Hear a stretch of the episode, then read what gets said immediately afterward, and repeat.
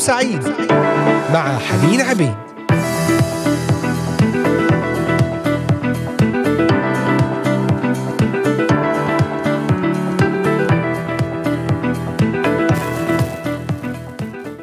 وسهلا بكم أحبائي المستمعين والمتابعين لإذاعة صوت الأمل. من هنا من الأراضي المقدسة أجمل وأطيب التحيات لكم أينما كنتم تستمعون إلينا من مختلف بلدان الشرق الأوسط بلدان أوروبا كندا أمريكا أستراليا.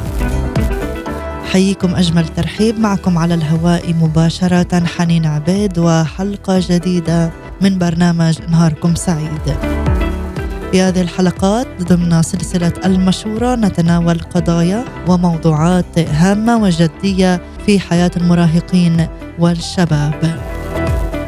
كيف نتعامل مع هذه القضايا على ضوء الكتاب المقدس؟ فتابعونا في حلقة اليوم لنتناول قضية جديدة وهي العيش في عائلة أحدية الوالد وصلاتي أن تكون هذه الكلمات سبب بركة وتعزية وفيها لمسة من الرب ورسالة خاصة. إذا كنت تواجه أو إذا كنت تواجهين هذه المشكلة العيش في عائلة أحدية الوالد.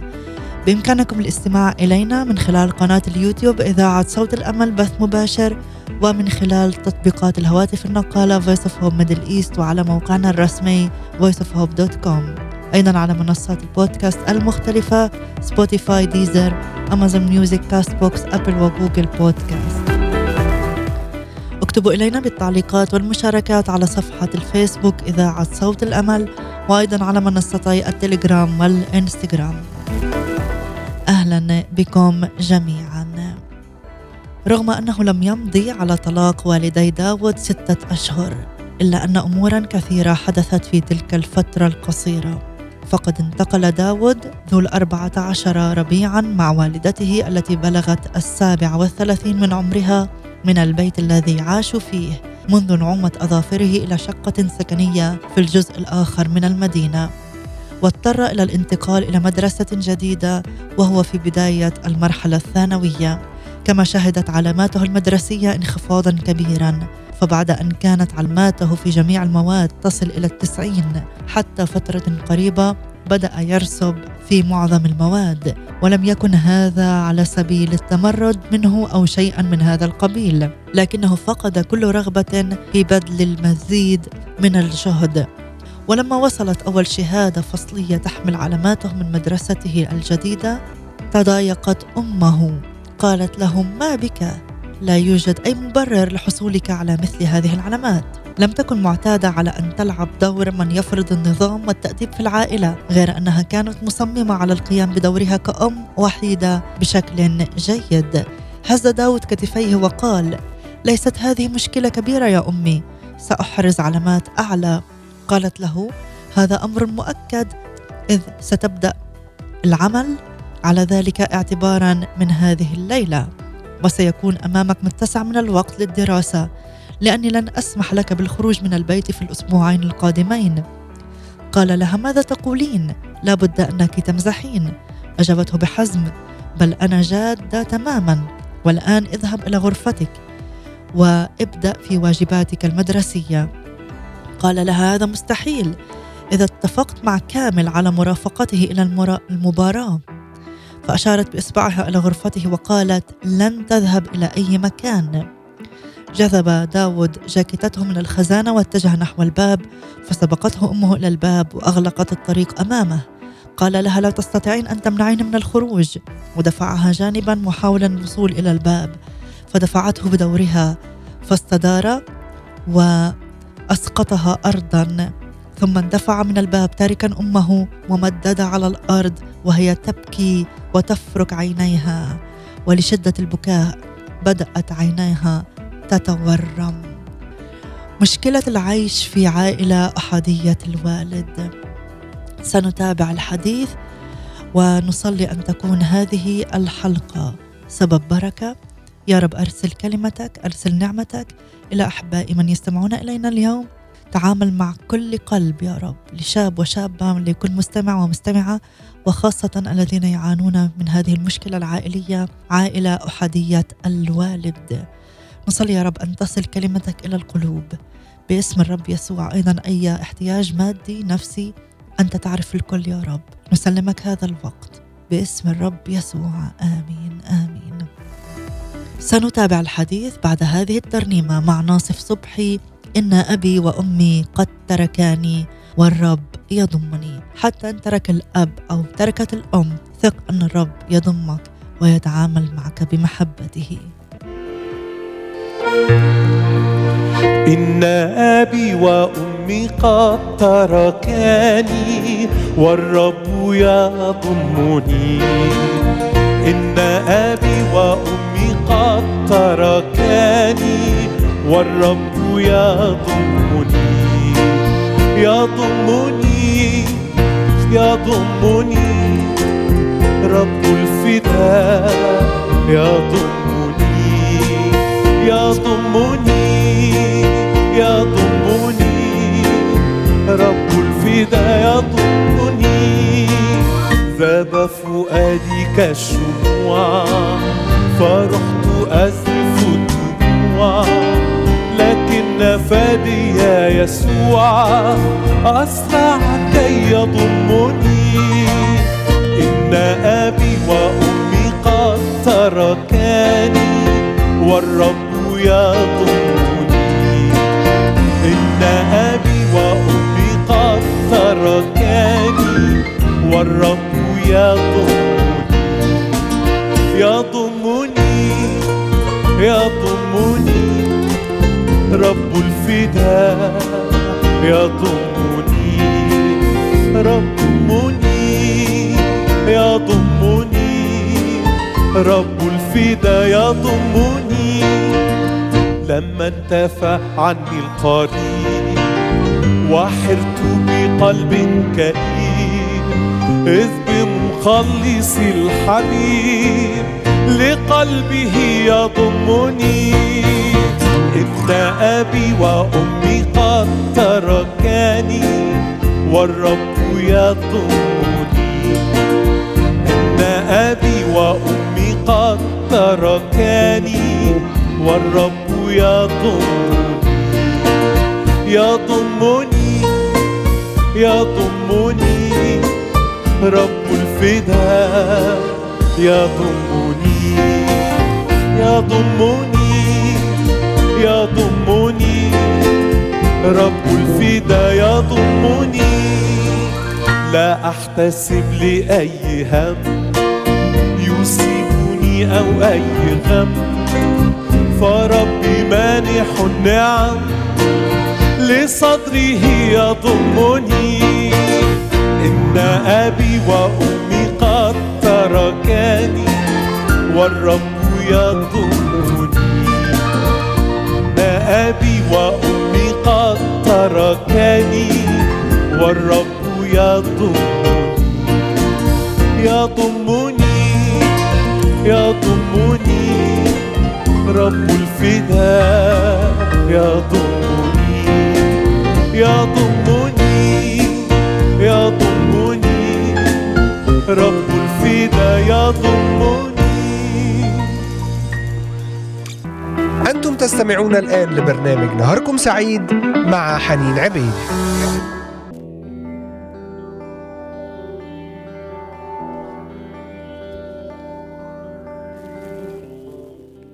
يضمني يضمني رب الفداء يضمني. أهلا بكم في هذه الحلقة. في هذا البث الحي والمباشر في برنامج نهاركم سعيد. وضمن سلسلة المشورة نتحدث اليوم عن مشكلة العيش في عائلة أحادية الوالد. تتحدث الصحفية وايت هيد عن جيل ما بعد الحرب العالمية الثانية في أمريكا فتقول إن ما يزيد عن 80% من الأبناء ولدوا في عائلة مع أبويهم الحقيقيين المتزوجين. وبحلول عام 1980 كان 50% من الأبناء فقط يمضون كامل فترة طفولتهم في عائلة سليمة. وإذا استمر المنحى الحالي فإن أقل من نصف الأطفال الذين يولدون اليوم سيعيشون مع أبيهم وأمهم عبر مرحلة الطفولة. ويمضي معظم الأطفال عدة سنوات في عائلة أحدية الأب. وتحدث هذه الحالة بسبب الطلاق أو الهجر أو الموت أو بسبب الحمل غير الشرعي. وبغض النظر عن الظروف المحيطة بمثل هذه العائلة فإنه لا بد أن يواجه الأب الوحيد أو الأم الوحيدة. مسؤوليات اتخاذ قرارات كثيرة جدا دون استشارة طرف آخر وواجبات لا يستطيع شخص واحد القيام بها.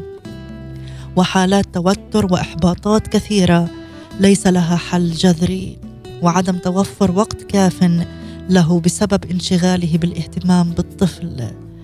ويواجه الأب أو الأم الوحيد وأبنائه تحديات وعوائق ضخمة منها ما هو فوري ومنها ما يتطور عبر فترة أطول من الزمن. ومن بينها الكفاح المالي ومشاكل الطفل الدراسية والسلوكية والنشاط الجنسي.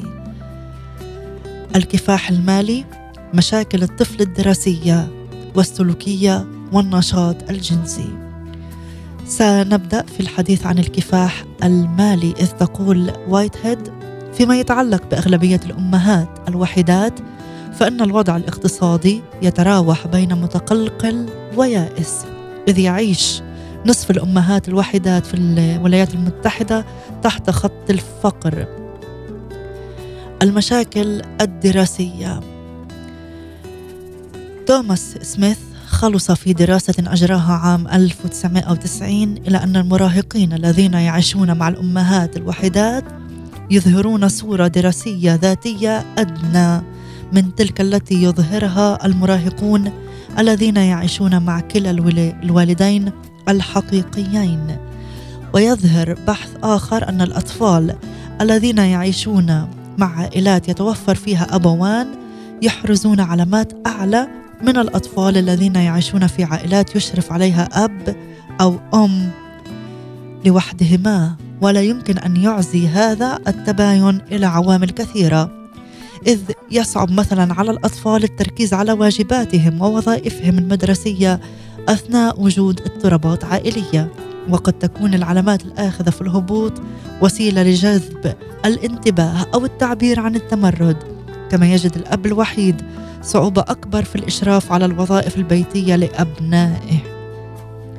المشاكل السلوكية. تبرز لدى الشباب مشاكل سلوكية في إثر انفصال والديهم وطلاقهم. فقد يبدأون في التدخين وقد يتغيبون عن المدرسة وقد يجدون صعوبة في الانسجام مع الآخرين ويبدون عدم احترام لمعلميهم. وغالبا ما يكون مثل هذا السلوك تعبيرا عن الغضب والارتباك أو استجابة للاضطراب العاطفي الذي يحسون به. سنتابع في الاضطرابات الأخرى بعد هذه الترنيمة. أبانا يلي في السماء ابقوا معنا.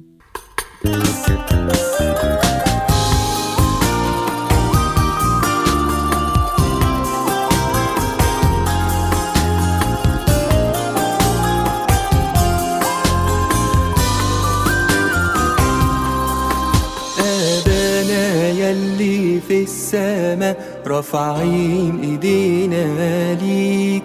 ملناش يا رب إله إلا قلوبنا ترحب بيك. ليتقدس اسمك.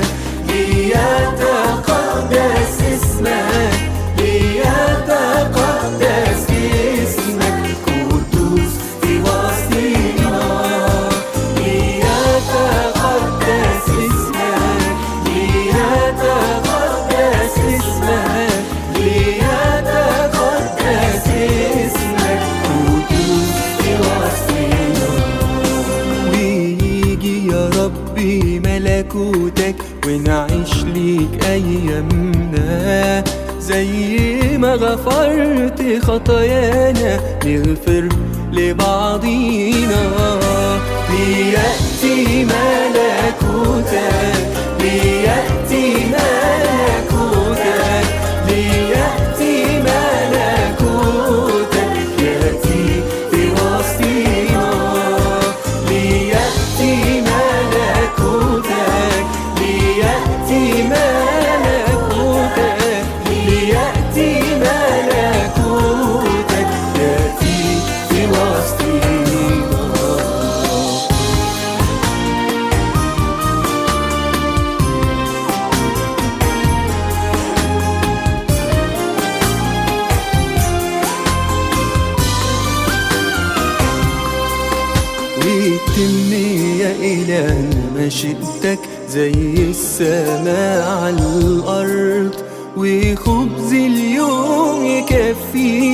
ولا تكسر تجربة حد وحياتنا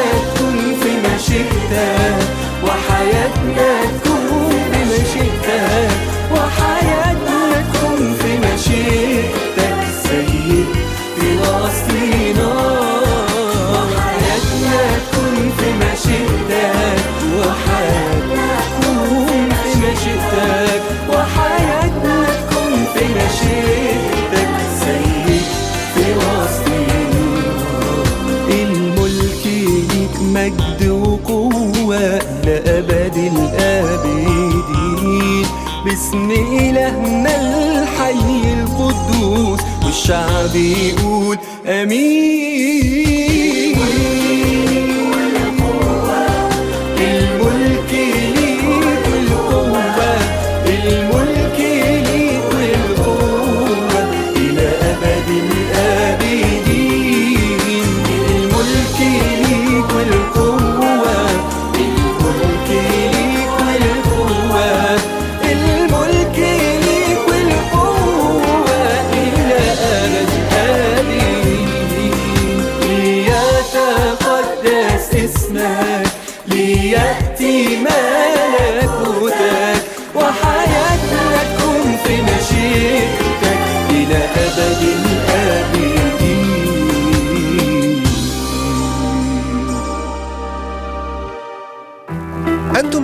تستمعون الآن لبرنامج نهاركم سعيد مع حنين عبيد.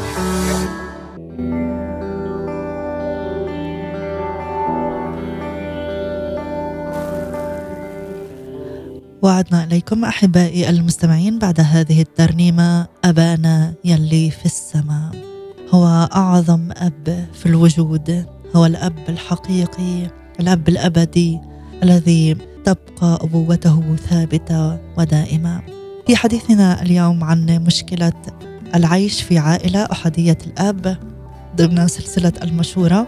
أرحب بكم عن جديد أحبائي وبكل الذين انضموا إلينا في هذه الأثناء لبرنامج نهاركم سعيد عبر إذاعة صوت الأمل من الأراضي المقدسة. ناقشنا أن الأب والأم الوحيد وأبنائه يواجهون تحديات وعوائق منها الكفاح المالي ومشاكل الطفل الدراسية والسلوكية والنشاط الجنسي.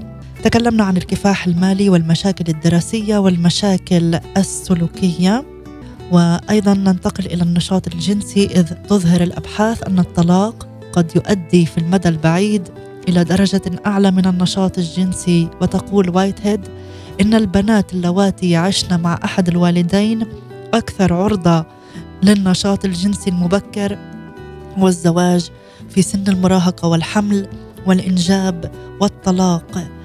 هذه نسبة أعلى من البنات اللواتي يعشن مع كلا الوالدين. وقد دلت الأبحاث على أن الطلاب الجامعيين الذين تطلق ابائهم أكثر نشاطا جنسيا من زملائهم الذين ينتمون إلى بيوت سليمة. وينطبق هذا بشكل خاص على الذكور ويفضل هؤلاء الذكور الجنس الترفيهي على العلاقات الملتزمة. وقد مارسوا الجنس على الأرجح مع ما بين أربعة أشخاص إلى ستة قبل دخولهم الجامعة. غير أنه يتوجب علينا أن ننبر أنه رغم المشاكل المعقدة والتحديات الكبيرة التي يتضمنها عيش الشاب في عائلة أحادية الأب إلا أن هذا الأمر لا يعني أن يكون الشاب بالضرورة ضحيه لمثل هذه المشاكل والتعقيدات. يقول نيكولاس زيل رغم أن الانتماء إلى عائلة متفرقة يزيد إلى حد كبير من مخاطر تعرض الشاب للصعوبات الاجتماعية والعاطفية والدراسية إلا أنه لا يجعلها قدرا محتوما. غير أن التغييرات والتحديات الكثيرة المرتبطة بالعيش في عائلة احاديه الأب يمكن أن تؤدي إلى عدد من الآثار التي يمكن أن تسترعي انتباه الكبار المهتمين بالشاب ما هي عواقب العيش في عائلة أحادية الأب؟ بغض النظر عن الظروف التي تؤدي إلى وجود بيت أحادي الأب سواء كان موت أحد الأبوين أو الطلاق أم شيء آخر فإن الآثار التي قد يحس بها الشاب تتضمن الإحساس بالخزي والإحراج والذنب والرفض والغضب وعدم الأمان والتقدير المتدني للذات والانسحاب. سنتكلم أولا عن الإحساس بالخزي والإحراج. إذ يشترك الأطفال والمراهقون الذين يعيشون في بيت أحدي الأب في الإحساس بالخزي والإحراج. يحسون بالإحراج بسبب طلاق والديهم وتفسير أنه يوجد عيب في العائلة كما يمكنهم أن يفترضوا أنهم يتحملون جزءا من المسؤولية عند انفصال والديهم ويحسون بالإحراج بسبب ما يعتبرونه سلوك غير لائق من جانب والديهم بعد الطلاق. كأن يقوم أحد الوالدين بالقيام بعلاقة مع شخص يصغره بكثير أو بسبب التغييرات المفاجئة في أسلوب حياتهم مثل الانتقال إلى شقة. مع الوالد أو الوالدة. سنتابع في الحديث بعد هذه الترنيمة مع المرنمة ليديا شديد. يلي أمامك. حياتي. ابقوا معنا.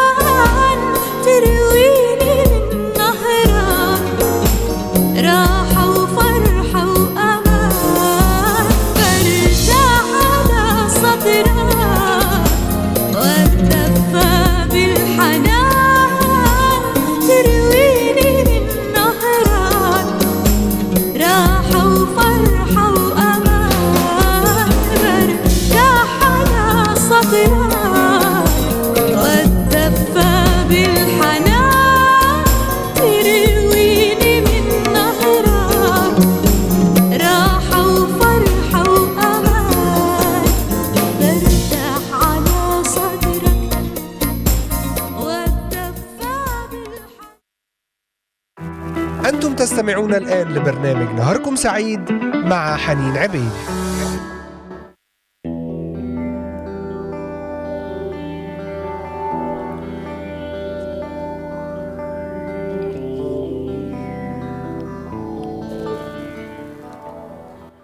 نكمل وإياكم أحبائي المستمعين في عواقب العيش في عائلة أحدية الأب. هذه العواقب التي ذكرنا البعض منها مثل الإحساس بالخزي والإحراج الذنب الرفض والغضب وعدم الأمان والتقدير المتدني للذات والانسحاب. تحدثنا عن أول عاقبتين وسنكمل في الإحساس بالذنب. حين تبرز عائلة أحادية الأب بعد الطلاق يحس شباب كثيرون بالذنب. يقول أحد العلماء تظهر الأبحاث أن الأبناء الوالدين المطلقين يميلون إلى الإحساس بالذنب أو يفترضون على الأقل أنهم يتحملون جزءا من الذنب بسبب فشل علاقة أبويهم. فهم يقولون ربما كنت كثير الطلبات ربما صرفوا علي مالا كثيرا جدا ربما حصلت بينهم مشدات كثيرة بسببي. وحتى حين يبرز البيت الأحادي الأب بسبب وفاة أحد الوالدين فإن الطفل أو المراهق قد يعتقد أنه مسؤول شخصيا عن تلك الوفاة ومن شأن هذا الإحساس بالمسؤولية أن يولد شعورا بالذنب حسب رأي بيسون ويفضل بعض الشباب في اللاوعي تحمل المسؤولية هذا على البديل الذي يرونه أمامهم ألا وهو الإحساس بالعجز المطلق. الإحساس بالرفض يقول بيسون إن الرفض هو أحد أعمق أحاسيس الشاب الذي يعيش في بيت احاد الأب وسواء غاب أحد الوالدين بسبب الموت أو الطلاق فإن الشاب سيختبر احساسا بالرفض والمراهقون حساسون إلى حد بعيد بالرفض. سواء كان معبرا عنه أو مدركا. فقد يضمرون مشاعر الرفض لأن أباهم الوحيد أو أمهم الذي يكافح وحده وبقوة من أجل مواجهة مسؤوليات الأبوة أو الأمومة. لا يقضي وقتا كبيرا في البيت أو لأنه يضطر أحيانا إلى تفويت أحداث هامة في حياة الشاب. وقد يعرف الشاب ذهنيا أن أمه أو أباه تفعل كل ما بوسعها. أما عاطفيا فسيظل الإحساس بالرفض. يحل أو يلح عليه الغضب. يحس الأطفال في وسط حيرتهم وإرباكهم بالغضب وفي حالة موت أحد الوالدين يجد الشاب أنه يحس بالغضب وأنه خدع بطريقة ما وأنه قد حرم من محبة ذلك الأب ودعمه. وفي حالة الطلاق يحس الشاب بالغضب من كلا الوالدين خاصة تجاه الأب أو الأم الذي ترك البيت. غير أن الشاب لا يقوم أحيانا بالتعبير عن غضبه تجاه أبيه الغائب وإنما تجاه الأب الذي بقيت له الوصاية عليه. وحتى عندما يغادر أب أو أم دون سابق إنذار فإن الشاب يعبر عن الغضب تجاه الأب الذي لم يبقى. عدم الأمان والتقدير الغير صحي للذات. وسواء برزت العائلة الأحادية الأب نتيجة للموت أو الطلاق. فإن الشباب في مثل هذه العائلات قد يكونون فريسة لمشاعر عدم الأمان والتقدير المتدني للذات. هنالك ظروف تشكل وأدت إلى طلاق وهذا الطلاق يؤدي إلى تدني أو إحساس التدني بالقيمة. يحس الأطفال والمراهقون بأنهم مختلفون عن أصدقائهم الذين لم تتعرض عائلاتهم لنفس الظروف ويشعرون بأنهم أقل جدارة منهم. ويشعرون بالإدانة. وقد ينحرف الشاب أو الشابة بسبب هذا الإحساس بالتقدير المتدني إلى أمور مثل التعرض لتناول الكحول الإدمان على الكحول الانحلال الميل إلى الإساءة. كما يوجه ضربة قاضية لتقدير الشاب لنفسه. ويمكن أن تشكل التغيرات أو الصعوبات الاقتصادية في عقل الشاب دليلا على قيمته. المتدنية. الانسحاب. حين تتأذى أو حين نتأذى نحن بسبب علاقاتنا فإننا نميل إلى الانكفاء عن ذواتنا والانسحاب ونتوقف عن التحدث أو الحب أو الاهتمام. إن الشباب في العائلات الأحادية الأب معرضة بشكل خاص لمثل هذا الانسحاب يحسون بأنهم متغربون عن كلا والديهم. ويحسون بالانسلاخ عن الاجتماعات خاصة حين يحسون برد غير سليم أو فيه إدانة أو انتقاد ويحسون فجأة بأنهم بعيدون جدا عن أصدقائهم.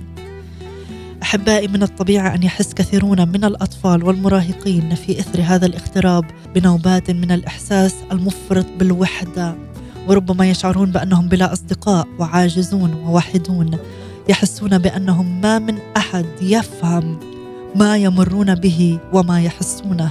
وربما ينسحبون إلى غرفهم وقد ينسحبون عاطفيا إلى عالم التخيلات أو الكآبة أو كليهما. ماذا يقول الكتاب المقدس؟ وما هي نظرة الكتاب المقدس للعائلة الأحادية الوالد؟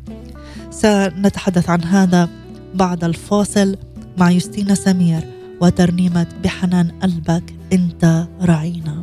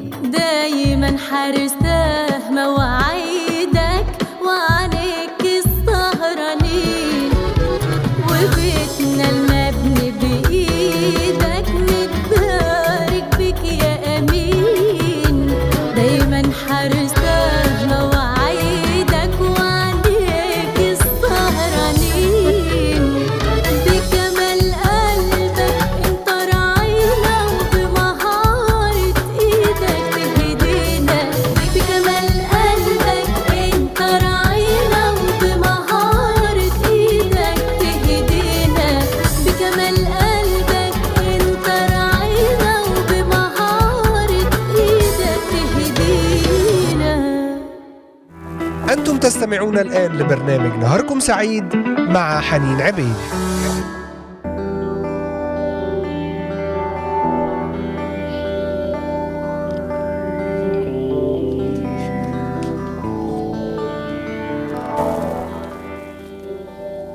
نظرة الكتاب المقدس للعائلة الأحادية الوالد. يسجل لنا الله في رواية الخليقة وصفته لتشكيل العائلة والحفاظ عليها.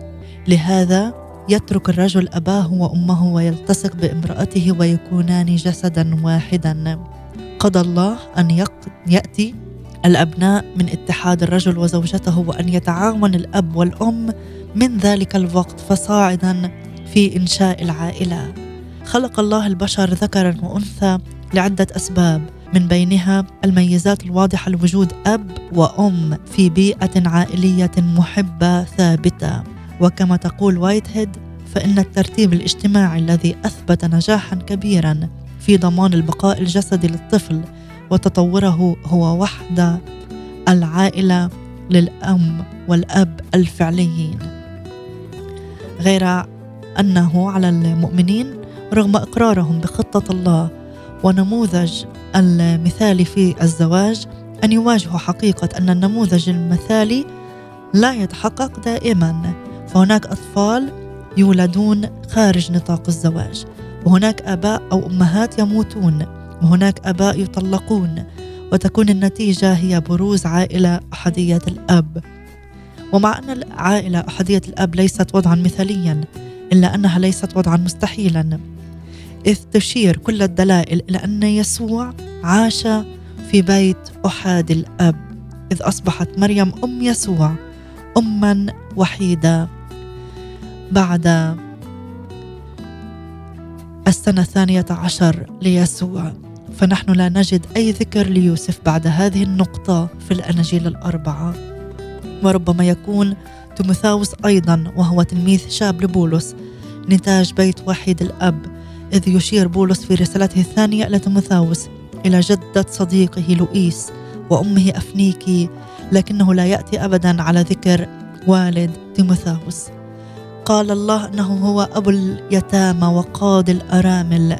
الله يحب الذين بلا والدين.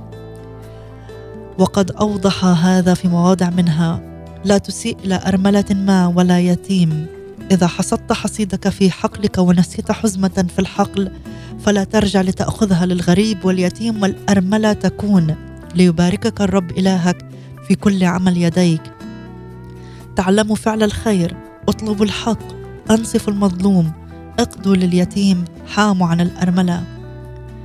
وفضلا عن ذلك فإن الكتاب المقدس يزودنا بنموذج حي آخر للوحدة بالإضافة إلى العائلة التقليدية. يمكن أن يعطي بعض الإجابات للذين ينتمون إلى عائلات محطمة.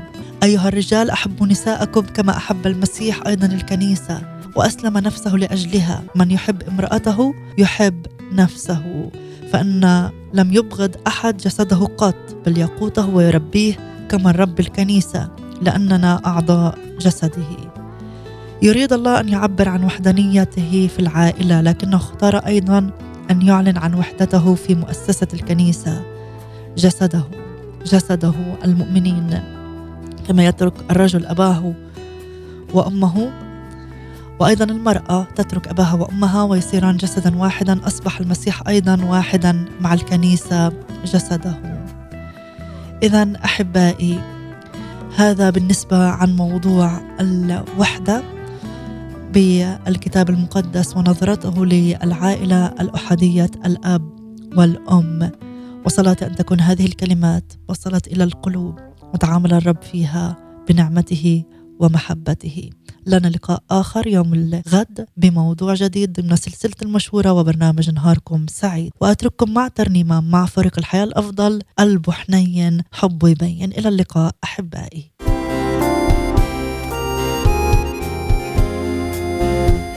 حنين حبه يبين.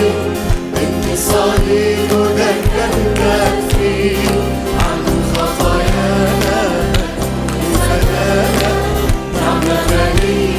قلبه حنين قلبه حنين.